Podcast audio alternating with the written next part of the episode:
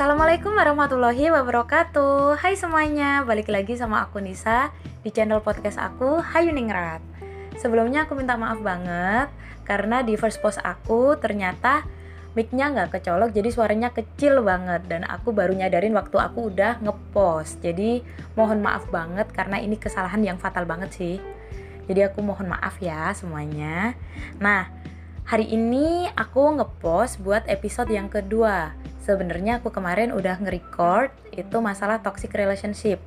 Tapi ternyata ada yang DM aku di Twitter sama di IG buat minta nasehat apa aja sih dari papiku yang keren-keren. Sebenarnya juga biasa aja sih. Cuma kemarin ada yang di bagian part terakhir dari podcast aku yang pertama tentang bahwa utang itu nggak harus terbayar lunas. Jadi banyak yang minta kira-kira nasihat apa sih, gimana sih seorang Agus Sunyoto di mata Mbak Nisa dan lain-lain. Nah, ini aku bakal start, mungkin aku bakal ceritain sedikit ya, karena nasihat dari papi aku tuh banyak banget. BTW sih aku emang manggilnya papi ya, jadi emang alay, jadi maklumin aja gitu. Oke, tentang gimana sih seorang Agus Sunyoto di mata aku. Kalau di mata anak-anaknya aku nggak ngerti sih, kalau di mata masku sama adikku aku nggak tahu. Kalau di mata aku secara pribadi, seorang Agus Sunyoto pasti banyak yang tanya gimana sih rasanya jadi anaknya Agus Sunyoto. Biasa aja mas, biasa aja mbak. Karena kalau sebenarnya seorang Agus Sunyoto di mata aku tuh aku nggak terlalu ngerti. Yang aku ngerti ya Agus Sunyoto ya sebagai seorang bapak lah, maksudnya ya sama seperti umumnya. Kalau misalnya Agus Sunyoto sebagai seorang budayawan, sastrawan, penulis, bahkan mungkin romo, kiai, aku nggak ngerti di luaran sana. Cuma memang aku ngertinya ya sebagai papiku, sebagai bapakku aja gitu. Karena menurutku kalau budayawan, sastrawan dan lain-lain itu adalah seorang Agus Sunyoto di luar di karirnya beliau gitu kan. Jadi kalau sebagai seorang bapak, papiku tuh tipe orang yang lebih mendidik itu secara tersirat, bukan secara tersurat. Jadi jarang banget ngomong secara verbal lah ke anaknya. Jadi lebih kayak memberikan kode-kode supaya kepekaan anaknya ini kepake, dan itu dari kecil banget, dari aku usia yang udah bisa diajak komunikasi lah, usia SD gitu. Sebenarnya inti dari papiku mendidik anak-anaknya itu pertama itu adalah papiku pernah bilang, aku melihat anak-anakku pertama lahir itu adalah bukan dia adalah anakku, tapi pertama dia adalah manusia yang punya hak hidup, manusia yang punya hak asasi. Jadi itu yang pertama papiku nilai ke anaknya ya seperti itu gitu. Jadi sikapnya sangat demokratis sekali ya di keluarga, maksudnya terutama ke anak-anaknya gitu. Jadi nggak terlalu diktator yang kamu harus gini, harus gini, harus gini. Yang tidak terencana. Jadi bagaimana anak-anak ini, kalau papiku bilang sih, gimana kalian itu aku bimbing tapi juga dididik dan dibimbing sama Allah. Jadi dia menunjukkan jalan seperti itu. Jadi nggak melupakan bahwa ada campur tangan alam dan ada campur tangan Tuhan pada pembentukan karakter kita gitu. Jadi kita tumbuh juga nggak cuma dari tangan orang tua gitu, pasti ada dari alam, dari lingkungan, dan dari Allah Subhanahu Wa Taala gitu kan. Kalau papiku dan iya sih emang gitu juga gitu. Terus papiku bilang intinya jadi manusia itu kamu harus tahu bedanya mana jadi manusia yang berharga dan mana jadi manusia yang bernilai. Jangan melihat sesuatu hal itu secara materi. Jadi kamu juga harus melihat secara imateri gitu. Jadi kamu hidup juga harus lebih ke bernilai, bukan berharga. Jadi kalau misalnya berharga itu adalah kacamata yang materi banget, yang duniawi banget gitu. Oke lah, kita tahu kalau misalnya sesuatu hal yang berharga itu mulai dari sesuatu hal yang bisa dikatakan oh ya kaya raya lah atau branded dan lain-lain. Oke, cukup tahu lah, cukup kita pernah pakai itu udah cukup. Tapi kalau berharga, kamu harus, inti dari kehidupan kamu adalah memiliki nilai yang mana setiap apa yang kamu lakukan itu kamu membuat sejarah dalam hidup kamu. Apa yang kamu lakukan, misalnya kamu usia 13 tahun, kamu udah pernah melakukan hal apa, itu akan menjadi sejarah di dalam hidup kamu gitu. Jadi bener-bener kamu harus pakai naluri dan pakai nalar dalam hidup kamu, jangan cuma pakai logika sama perasaan, karena nalar itu penting dalam hidup kamu gitu kan kalau papi. Jadi lebih banyak intinya kamu bermanfaat untuk orang lain, dan jangan pernah pelit. Jangan pernah kamu berhitung dengan sesuatu hal yang berbentuk materi. Karena kalau misalnya materi, kamu bisa cari. Tapi kalau imateri, kamu cuma bisa menciptakan itu. Dan itu dari diri kamu sendiri. Kalau materi mungkin kamu bisa dapat dari luar. Tapi kalau misalnya yang inner atau sesuatu yang bernilai, hanya kamu yang bisa menciptakan, hanya kamu yang bisa membentuk. Itu sih papi aku bilang. Terus papi aku bilang jangan melihat sesuatu hal itu secara materi. Kamu bisa mencari uang, tapi uang itu ada batasnya. Maksudnya ada limit. Tapi yang harus kamu cari itu adalah ilmu. Ilmu itu sesuatu hal yang tanpa batas. Makanya kemarin ada yang DM aku bilang kenapa sih kok bisa bapaknya Mbak Nisa itu bisa secara spiritual, bisa secara semua bidang bisa. Enggak lah, sebenarnya enggak. Papiku gak bisa matematika, banyak hal yang papiku gak bisa. Cuma mungkin orang melihat superior ya pastilah gitu, karena gak ketemu tiap hari. Tapi memang kalau misalnya untuk ilmu, papi bilang cari itu tanpa batas, karena kalau kamu men-share itu ya termasuk di amal jariah juga, terus juga pasti bermanfaat. Tapi kalau kamu melihat sesuatu hal yang bentuknya materi, meskipun kamu memberi sebanyak apapun, tetap akan ada rasa, pada akhirnya akan ada rasa berhitung. Tapi kalau kamu membagikan sesuatu hal yang imateri, nggak akan ada perasaan berhitung. Yang ada malah kurang, dan semakin kamu kurang dan haus ilmu, semakin ingin juga kamu men-share gitu loh. Jadi kalau untuk ilmu itu nggak ada batasan gitu kan. Terus papiku juga ngasih tahu bahwa hidup itu intinya ada stepnya. Gak usah terlalu muluk-muluk kamu harus kayak gimana-gimana, gak perlu. Intinya kamu harus melalui ada 5 step. Yaitu step yang pertama, kamu harus melakukan sesuatu hal itu jangan muluk-muluk. Biasalah, memang kalau misalnya orang ingin sesuatu hal yang berlebih itu wajar, manusiawi. Tapi intinya yang kamu lakukan yang pertama adalah kewajaran. Lakukan sesuatu hal yang wajar. Jangan di atas batas atau di bawah batas. Sesuatu hal yang wajar. Emang sih kelihatannya kalau misalnya wajar itu sesuatu hal yang terlihat gampang banget gitu. Kayaknya yang wajar ya seperti itu. Cuma batasan wajarnya kadang orang menilai wajar dan enggak.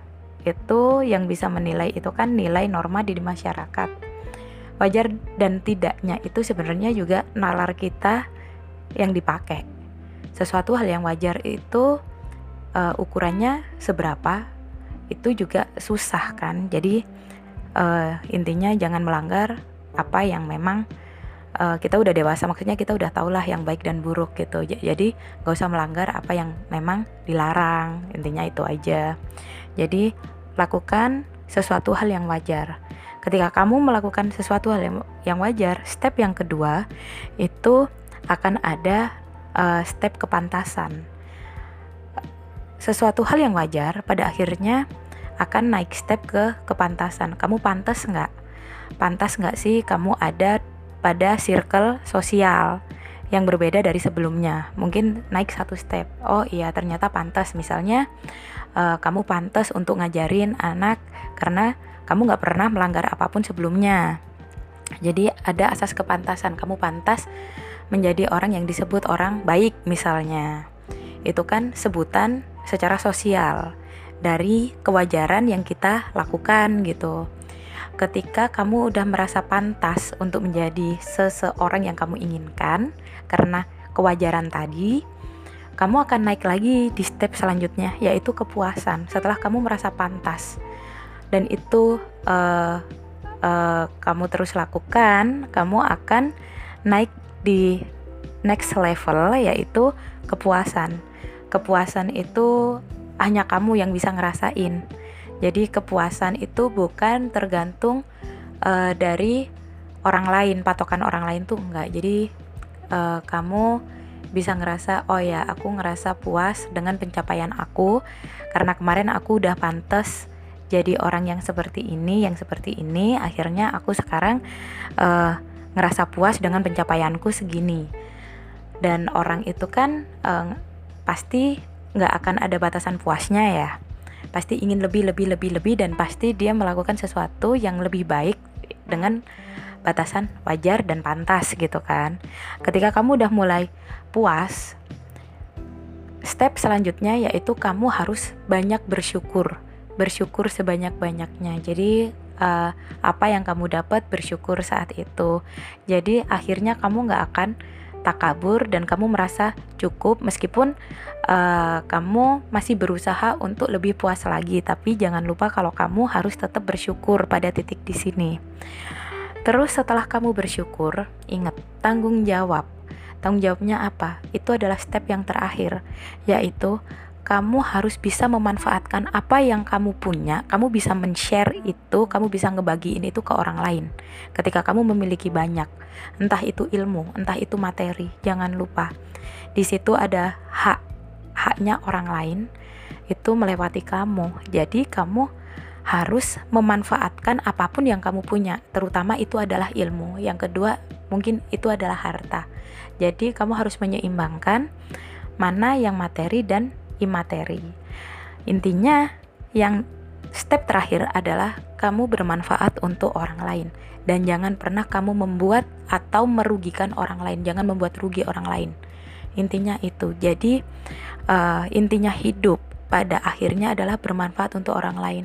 Jangan pernah kamu menghitung apa yang hilang dari kamu, tapi kamu harus menghitungnya itu kamu berapa banyak yang kamu terima, yang akhirnya itu ada di dalam rasa syukurnya kamu.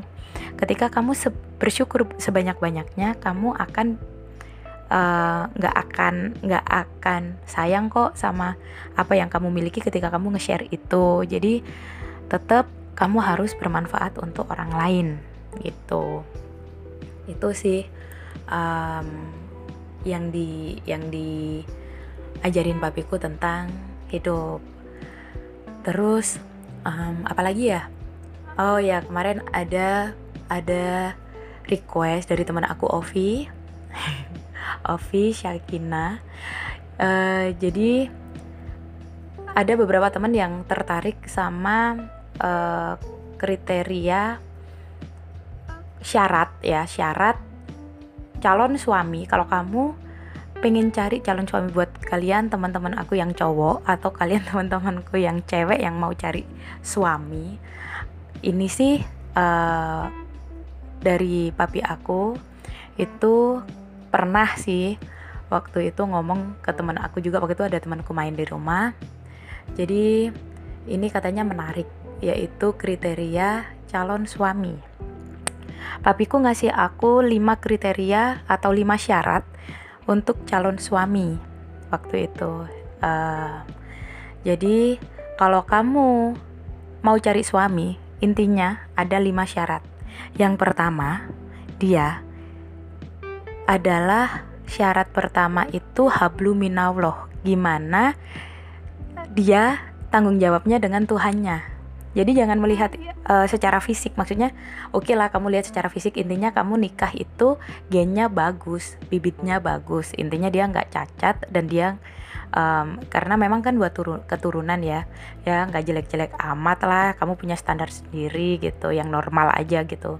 Kalau untuk kriteria yang pertama adalah habluminallah, gimana dia dengan Tuhannya, karena itu kenapa ada di syarat utama, karena nantinya yang mendidik anakmu nanti secara agama, secara spiritual itu adalah tanggung jawabnya bapaknya. Kamu pun juga akan dididik dengan tanggung jawab akhirat itu sama dia. Jadi gimana habluminallahnya, gimana sholatnya, gimana ibadahnya, itu yang pertama kamu harus tahu, harus kamu nilai. Terus yang kedua adalah gimana dia dengan keluarganya, gimana perilakunya, gimana sifatnya, gimana kepeduliannya kepada orang tuanya, terutama sama keluarga perempuan, entah itu ibunya atau saudara perempuannya. Apa dia tuh misalnya kayak gampang bentak-bentak, atau dia tuh perilakunya yang seperti apa. Kalau dia baik sama orang tuanya, dia baik sama ibunya atau saudara perempuannya, pasti dia juga bisa baik dan menghargai kamu. Intinya itu yang kedua. Terus yang ketiga adalah kamu harus tahu gimana dia waktu marah. Marahnya dia gimana? Apakah ada kekerasan fisik atau kekerasan verbal? Kalau udah ada kekerasan, entah secara fisik atau kekerasan verbal, itu toksik banget. Dan itu pasti udahlah, pernikahan tuh gak akan selamat. Pernikahan tuh oke lah misalnya gak cerai, tapi kamu gak akan bahagia kalau udah ada kekerasan fisik ataupun verbal. Jadi kamu harus tahu gimana marahnya dia, karena laki-laki yang baik sebenarnya gak akan melakukan itu gitu loh. Terus yang keempat adalah gimana dia bekerja. Bukan kerja yang dia kerjanya tuh harus kaya raya gitu, enggak. Gimana dia kerja itu tanggung jawab sama waktu. Dan sebelum itu yang pertama harus kamu lihat adalah gimana dia bekerja, halal dan haramnya uang yang dia hasilkan. Kalau misalnya banyak tapi dia haram, atau misalnya kamu pasti tahulah, pasti kamu bisa diceritain tentang pekerjaannya dia yang kamu rasa itu, meskipun kamu nggak tahu ya, kamu harus tahu itu asal rezekinya tuh halal atau haram. Karena apapun yang dia hasilkan ketika kamu menikah itu nanti yang kamu makan dan dimakan oleh anakmu itu yang akan dipertanggungjawabkan. Karena misalnya itu haram, kehidupan kamu sama anakmu nantinya pasti akan banyak malapetaka, pasti akan banyak mara bahaya, pasti seperti itu. Jadi halal sama haramnya uang yang dihasilkan, meskipun sedikit kalau barokah pasti cukup gitu kan. Terus yang terakhir adalah gimana dia dengan hartanya, gimana dia dengan uangnya.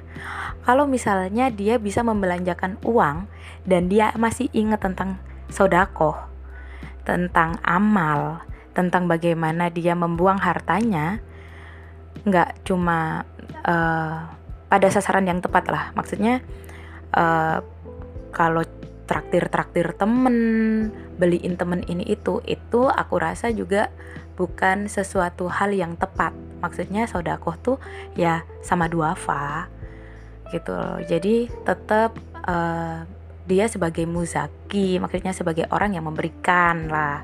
Jadi dia inget berkurban, setiap tahunnya dia harus berpikir, oh ya aku harus ada zakat fitrah, aku harus ada zakat mal, aku harus berkurban.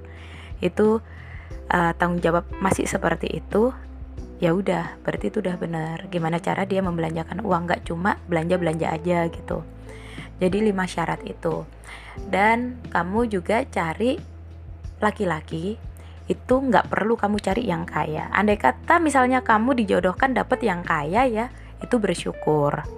Kalau misalnya udah kaya terus masuk 5 kriteria itu. Tapi kalaupun dia nggak kaya, intinya yang pertama adalah dia mau bekerja. Kalau dia udah mau bekerja, pasti namanya hidup itu akan lebih berkah, apalagi kerjanya halal gitu kan. Itu sih mungkin beberapa nasihat dari papi aku.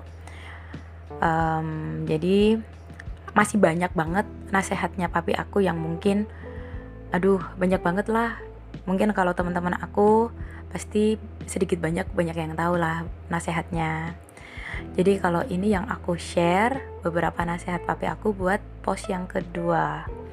Nanti mungkin ada part yang kedua atau part ketiga tentang nasehatnya papiku yang mungkin kalau ada yang tertarik sih nanti aku share. Kalau enggak ya aku share mungkin yang lain, next lah aku share lagi nasehatnya. Makasih ya teman-teman udah dengerin podcast aku episode kedua. Mohon maaf kalau misalnya aku ada salah-salah kata, karena aku ngomongnya tuh nyerocos tanpa aku ada tulisan materi apapun. Jadi aku ngomongnya gak pakai mikir, ya seadanya ada yang di otakku. Jadi gak ada persiapan kayak yang artis-artis YouTube atau artis-artis podcast lainnya. Jadi mohon maklumin ya teman-teman aku semuanya. Jangan lupa favorite atau follow akun podcast aku di Spotify atau di Anchor. Makasih teman-teman semuanya. Wassalamualaikum warahmatullahi wabarakatuh.